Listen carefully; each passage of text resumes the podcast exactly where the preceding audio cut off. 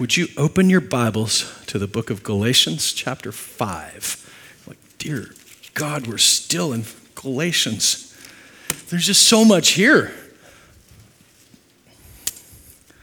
While you're going there, let's pray. Father, we ask for your word to illuminate our path this morning. As we encounter your truth, Lord, it's my hope that I'll bend my life to your truth and not bend your truth to my life.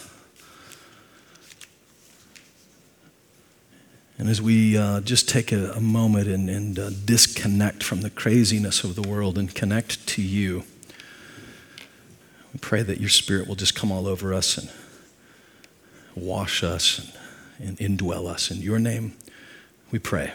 Amen. In verse 22, but the fruit of the Spirit is love and joy and peace and patience, and kindness and goodness, faithfulness and gentleness, self control. Make note of that. Against such things there is no law. And those who belong to Christ Jesus have crucified the flesh with its passions and its desires. And if we live by the Spirit, let's also keep in step with the Spirit. Important, isn't it? I'm over here running, and if you walk with your kid at the mall and they're like sprinting around everywhere, they're not keeping in step with mom and dad, right? We pull it back, keep in step with the Spirit. Let's not become conceited and provoking one another, envying one another. You know, as we were talking about the last week, I don't know if you were not here, I would encourage you to get the podcast or just send your love gift to our ministry and we'll be glad to send you. What is it? The glow in the dark statue of Jesus with posable arms and oil dispensing hands who gives you a free gift uh, along with along with our t- and a cloth. Yeah, we got to get a cloth. now you can just get it for free at conduitchurch.com. Um, we t- I just began this conversation that, by the way, I've been praying about this for a couple of months and really looking forward to what the Lord is saying in this. And when I got to that, that self control thing, I got to tell you, I underlined it and I thought, I got to come back to that one. Because I think if I were to say self control and it's about you know sexual impurity, if I were to say self control, it's about diet. It's about we would all we would okay that's true. I, I totally agree with that. Let's let's move on. But I wonder if there's a little bit more to it. If, if, this, if self control, the fruit of the Spirit is love, and that self control is a, an expression of that, self control is the war against one more. It's the war against one more Cheeto, but it's also the war against one more item on my calendar to try to make it all work. Uh, Ashley and I were talking last night this is the beauty. This is why kids, their pastors' kids, need therapy because their dads do uh, sermon stories, but without giving them a heads up. But last night we're talking, and she's like, "Oh yeah, I really want to. Uh, I need to ride." Well, first it starts with I need to drive, okay? Because she's 15 and well aware that she needs to get her hours in. So everybody, be on notice. Uh, that's going down, okay? So we need to drive. I need to drive more. And oh, I need to ride Brutus more. Her horse Brutus and I need to, yesterday I want to get a job, and this morning I want to be a, a foreign exchange student in France. That came in the text this morning. Because um, she's just, she's full of surprises. Want to get a job, and she's got homework, and she's got church, and she, and I, there was a moment where she kind of said, I, just came to this, we're driving, and has this, you know, I'm driving actually. Um, this moment of, I, I, there's just not enough time to do all those things. And at 15 is realizing what we, many of us, still haven't realized. There's just not enough hours in the day to do everything that we want and we need to do. And so there has to be a way to look at Scripture. There has to be a way, there has to be a reason that I can look at my life and cross reference it with Jesus' life and say, I must be screwing something up here because I'm going a million miles an hour and I'm falling into bed exhausted every night. I can't even, and, and somehow Jesus didn't do that. So, how, what's the disconnect with us? And it's the, the self control idea is the war against one more. What does the Bible tell us? What do the scriptures promise us about that? And in the book of Acts, chapter 6, I see a, a story that unfolded in the early church that I think we could learn from that I've learned from.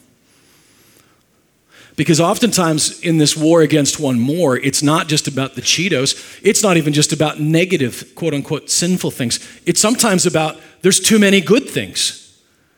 Think about your Facebook feed in the last couple weeks everything from Syrian refugees to Kickstarters to donating to Miss Bobby to going on a beach. Did you see that shirt she was wearing this morning? The beach worked out just fine for Miss Bobby. She's like, You're not going to kick me out of the church, are you? Miss Bobby, no, we're going to make you the pastor wearing that shirt. But you can look at all these amazing opportunities, and there's just, I don't have enough time in the day to do them all. You know, one of the things at the mission that we have all the time is there's, David could tell you, there is no shortage of people who have great things going on in the world that want us to be involved. No shortage at all. And so for us, there has to be a moment where we say, This is enough. This is what the Lord has for us to do. And the war begins to unfold if it's the war against one more. But how do I know what to say yes to? How do I know what to say no to? How do you know what to say yes or no to? How does Ashley decide if it's, you know, of all these things that, are, that she wants to do, they're all good things. How does she make a decision as to what that is? What do I say yes to? Everything I say yes to is saying no to something else. In Acts chapter 6, verse 1, the church was growing, not unlike Conduit, a few hundred people. They were feeding widows, not unlike Conduit, doing good things in the community. And it says that those days where the disciples were increasing in number, a complaint by the Hellenists arose. The Hellenists were Jewish people who had uh, been the diaspora. They were Jewish people from Greece, like Athens uh, and Antioch, and they were considered Hellenists. So they would have had Jewish heritage, but uh, Greek culture, Greek names, Greek you know food. They probably had gyros for breakfast. And they rose against the Hebrews because their widows were being neglected in the daily distribution. In verse 2, and the 12 summoned the full number of the disciples and said, It's not right that we should give up preaching the word of God to serve tables. As a young Bible college student, I definitely prayed that prayer a lot. Lord, it's not good for me to wait tables. Was a waiter for a long time. I had the green apron, the bow tie, name tag, the whole shebang. It was not good for me to wait on tables. Therefore, brothers, pick out from among you seven of good repute, full of the Spirit and of wisdom, whom we will appoint to this duty, but we will devote ourselves to prayer and to the ministry of the word. And what they said pleased the whole gathering. And when they did that, they chose Stephen, a man full of faith and of the Holy Spirit. They chose Philip, Prochorus, Nicanor, Timon, Pumbaa, and oh, sorry, Permanus. and Nicholas, a proselyte of Antioch. And these were set before the apostles, and they prayed, and they laid their hands on them in verse 7, and the word of God continued to increase in numbers of disciples multiplied greatly in Jerusalem, and a great many of priests became obedient to the faith hundreds of disciples in the church, and they said, Well, who's going to be in charge of feeding these widows? Hundreds of people in conduit, who's going to be in charge of uh, taking care of the kids? Hundreds of people in conduit, and who's going to go to Uganda or who's going to go to Haiti? Hundreds of people. How do we decide who says yes and who says no? How do you say yes? How do you know whether to say yes? How do you know when to say no? How do you, in the words of the great Kenny Rogers, know when to hold them, know when to fold them? know when to walk away, know when to run. I truly believe that in this little vignette that happened right here are clues that help us filter through to the decisions of what we can and can't, what we should and shouldn't, what we ought and ought not to do as it relates to following the Lord. When it even looks at two great opportunities, three, four, five, six great opportunities, how do I know what to say yes to? I think it starts with the fact that they went with their people. They chose people, these seven, were among their people. Notice who were the widows. There were Hellenists there, right? And notice Philip. That's a Greek name. Stephen, Greek name. Church history teaches us that he may actually have been a Hellenist. Or Nicholas, a proselyte from Antioch, Greek. It really started with uh, maybe these were their family, their people. In your life right now, who are your people? I know hundreds and hundreds of people. I've been around the world, and so I know people in weird places. They, the kids hate going to the grocery store with me because I get pulled. Oh, Darren, I haven't seen you in a while. You know, it's probably like going to the store with Bill Scott, not unlike. Um, people just know me because I've been around a while. It's not because I'm that nice, I'm just I've been around a while. But of the hundreds of people over your lifetime, Bob Goff asks this question, and it's worth pondering, pondering, pontificating, and pondering. At the end of your life, your world doesn't get bigger, it actually gets smaller.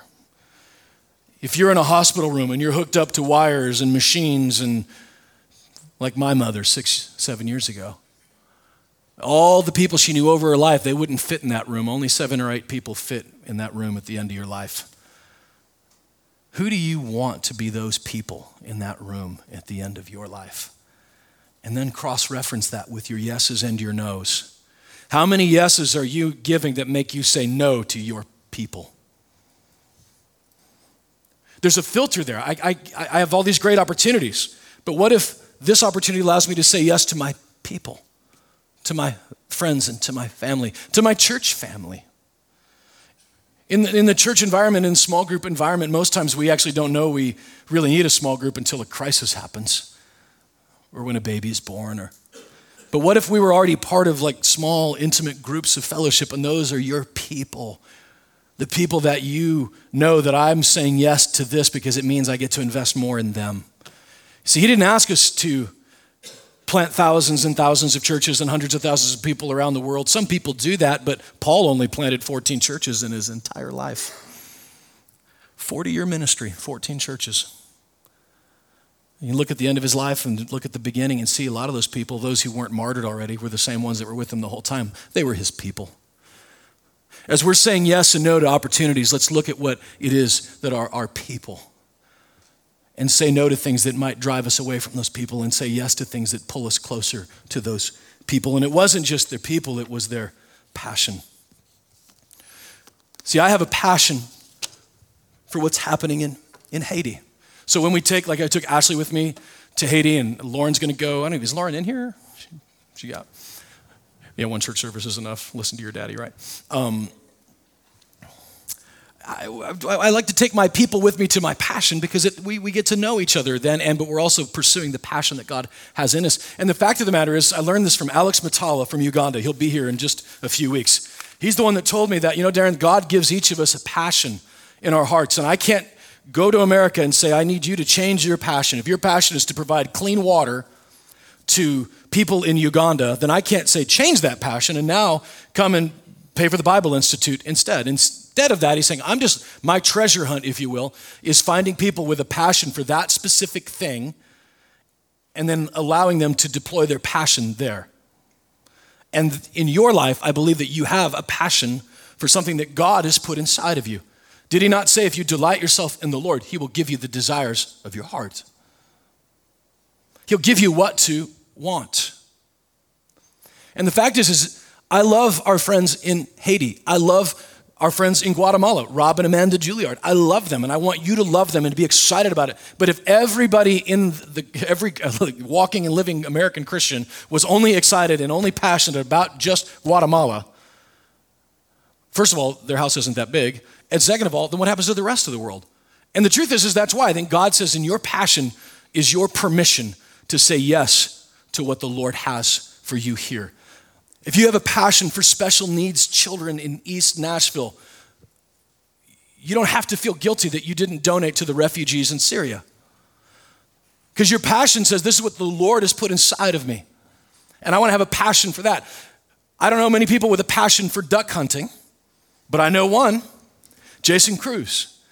And Jason doesn't have for a moment to feel a ounce of guilt that he is sitting in a duck blind. Parenthetically, uh, we're going to a, little pastor's retreat in a duck blind in January that Jason leads. So I'm not even, I'm, I'm not, I have no idea what we're even going to do. But it's his passion, and I'm going to get a front row seat. But he doesn't have to feel guilty that he's not in Haiti because that's not his passion. It's not the passion that God downloaded inside of him. Why do you think that they said these were men of good report? They knew them. They would have known that their passion was for the Hellenists. Watch Philip as scripture goes on. Who's the one that goes to the Gentiles? It's Philip. Stephen would be preaching and would be a, become a martyr just after this unfolds, but their passion was for these people. Hundreds of people, but only seven who they knew well who would have a passion for this. And it wasn't just their passion, and it wasn't just the people that they were their people, but I believe it was also their purpose. They were deployed in their purpose.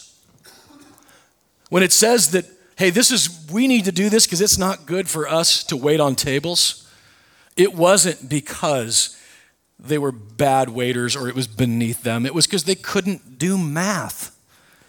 They weren't trying to, you know, uh, cheapskate out the Hellenist Jews. They just were bad at doing the math of it.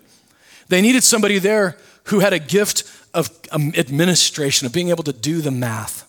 They would need somebody there who had a gift of mercy somebody who felt compassion for them, but yet someone who could do the math so that they didn't give it all away and then there wasn't anything left at the end of it. What they needed was Romans 12, the supernatural, natural gifts of the Spirit flowing through them. Philip was full of the Holy Spirit. And the Spirit, that gift of the Spirit inside of you, you don't have to deploy yourself into a purpose that you are not created to do.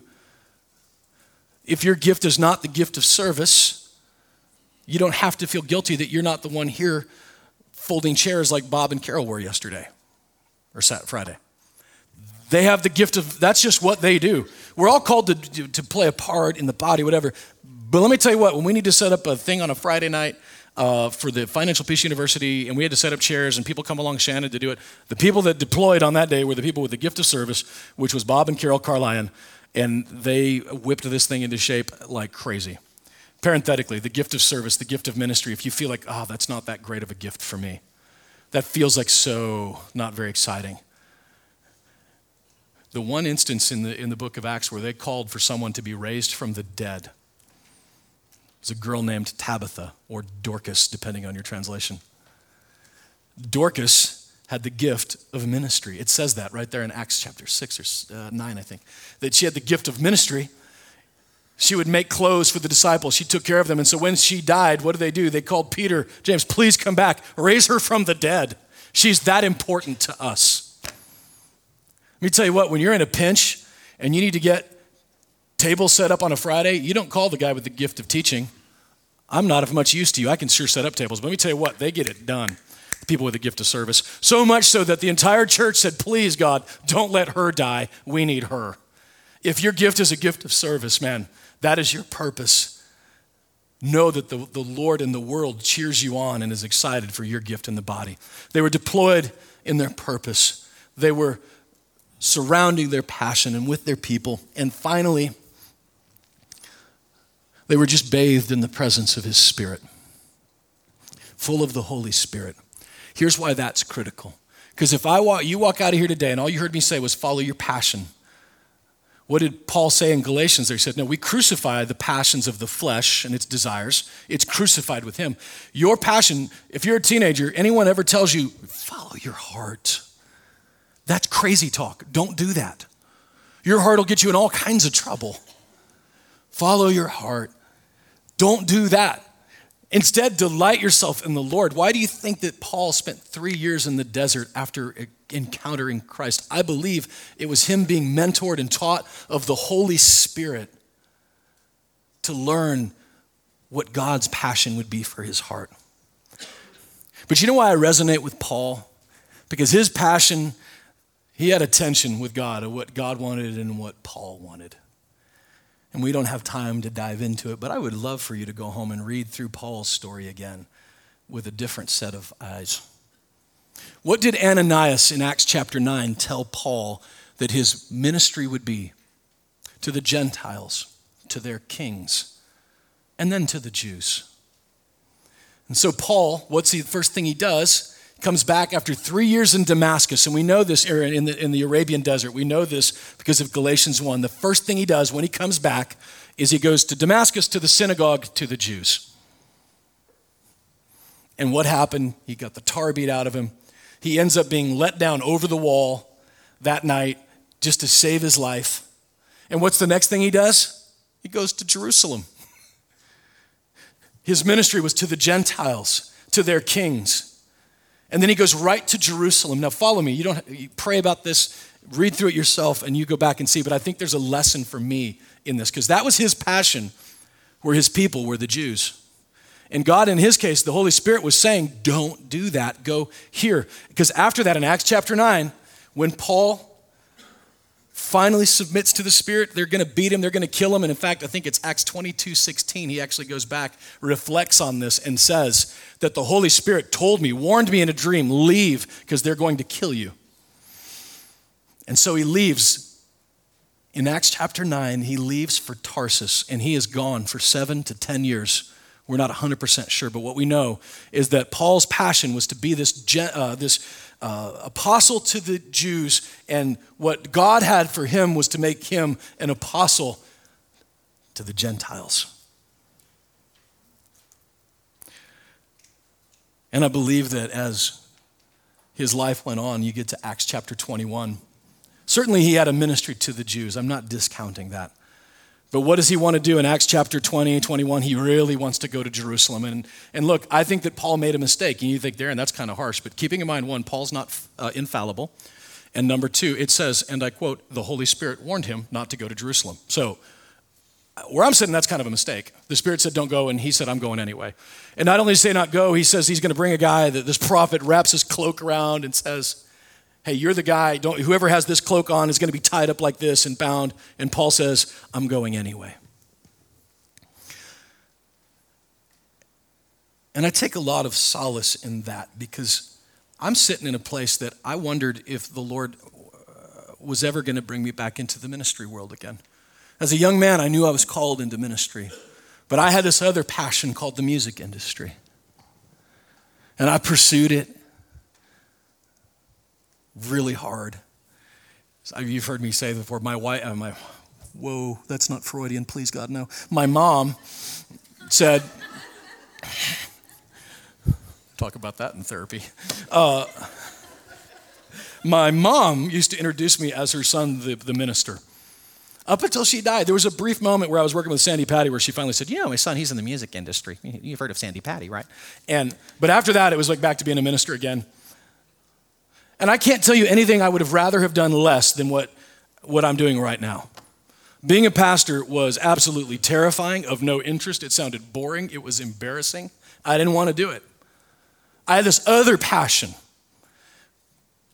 kicked against it for years and years and years. And here's the thing this is the hope that I want to give you this morning. If you've taken the wrong exit on your passion bus, you remember the story of Larry, the crazy horse guy that would do the. Um, the horse rides with me. We would go out every year and we'd do this, this ride up into the Big South Fork National Park. And one year we were out there and Freddie from St. Louis was with us. Freddie was a city kid, had never been in the country. And these are paths, if you've been around, these horse paths are miles long, 30, 40 miles into nowhere. And we're on a horse, and Freddie's with us, and a bunch of other city boys. Well, Freddie's horse throws a shoe. We're about three miles from the barn. And Larry says, Well, Freddie, you head back to the barn you know, Bubba will, will put the shoe, another shoe on, and you'll just meet up with us. We'll go slow and you'll catch up with us. So we're riding for a while, trees everywhere, can't see anything, and suddenly there's a fork in the road. And we go right, and I'm like, hey, Larry, what, how, how's Freddie gonna know where to go? And he's like, ah, he'll figure it out, you know, and we're like, well, Larry, but the, see, the problem, Larry, is he, he's, you know, 50% chance he's not gonna get it right. And we went for a while. And before long, we saw up towards the top of the mountain, we saw a horse with Freddie on it. What I didn't know was that that path that went this way and that way would actually going to come back together again. So Larry wasn't worried because he was going to find his way back again. And I truly believe that the Lord, no matter what path that you've chosen, the, the beauty and the mercy of his sovereignty is he'll bring you back. Paul went to the Jerusalem trying to make it by the Passover because that was his passion, what he wanted. He said in Romans 9, I want so bad for all of Israel to be saved that I would be damned if it meant that they could be saved. I would be accursed if it meant that. I don't know anything about that kind of love, but that's the love that he had. And yet the Lord said, But you're going to preach it to the Gentiles, to their kings, and then to the Jews. And when he went in the, just the, the entire chapters 20 through 28 of Acts, read it with this lens instead. He's trying to get to Jerusalem. He gets arrested. They throw him in a boat, and he ends up in Rome preaching to their kings anyway. He took this path. God wanted that path, and his sovereignty is so great that he still, just like crazy Larry the horse guy, knew that that path was going to come back again. He's going to nudge you back. So if your passion has led you astray, know that the Holy Spirit, as you bask in Him, will awaken new desires. Because I sit here today as a pastor, and I can't think of any place I'd rather be than right here with you. Because He gave me the desires of my heart over time as I delighted in Him. He gave me the desires of my heart. Not that He gave me what I wanted, He gave me what I want. What I want to want. Does that make sense? As you're planning out your week this week, some of you are planners, I know it, I can see it. Some of you have lists like my wife has. My wife will sometimes, with her legal pad, be looking on her iPhone for a date and then writing it with no sense of irony on the legal pad. Even though she's on a calendar, she's got her, you know what I mean? Anyway, um, but she's got lists. I would pray for you this week and for me this week, led by the Spirit, to say, where are my people in this? How does this affect my people, my family? How does this affect my passion? Is it something I'm passionate about that the Lord has put into my heart? Does it really deploy me in the purpose that He has for me? Am I somebody who has this gift of mercy, and I'm over here trying to do math and decide who does and who doesn't get to eat today because of the math thing in, in Haiti? I, just deploy in your gift, your purpose, and bask in the presence of His Spirit, delighting in Him day after day week after week, month after month, year after year, knowing that, like Paul, that even if I take a left turn that I should have taken right, our Lord is so big and so sovereign and so amazing that that path will come back again. You'll be fine. There were moments I didn't think that I, you know, by the time I'm in my 30s, I've got kids, I've got a mortgage. How am I ever going to get back to the ministry path? And I just sort of, well, just maybe this is what the Lord has, and we'll do it. And we did. We did for volunteer for years and years and years. And the Lord eventually led us here. And I just, I'm so grateful for a God who's so sovereign. And I know that that's sort of a 30,000 foot view, but pulling it back down to the ground level to Ashley's schedule this week. It's Brutus. You got a car, you got to learn to drive. We just begin to say yes to things that bring you back to your people and to your passion. I know you're passionate about driving. And deploying in your purpose. Man, may the Lord give you wisdom this week. May He give you and grant you grace and peace in these decisions that we make. You know what my hope would be a year from now? If Mother's Day last year was extremely stressful and I'm freaking out, I'm trying to get it, we're arguing on the way to church, that next year at this same time, you're just going to church. Today I'm going to be with my people and I'm going to breathe and I'm going to that if this year your schedule is so overwhelming and you don't even know what to do that by this time next year that you're saying yes to what the Lord wants you to and saying no with no guilt or shame or convict you just just this is what God wants me to do. That the war against one more is won by following a savior who walked didn't run. We walk in the spirit keep in step with the spirit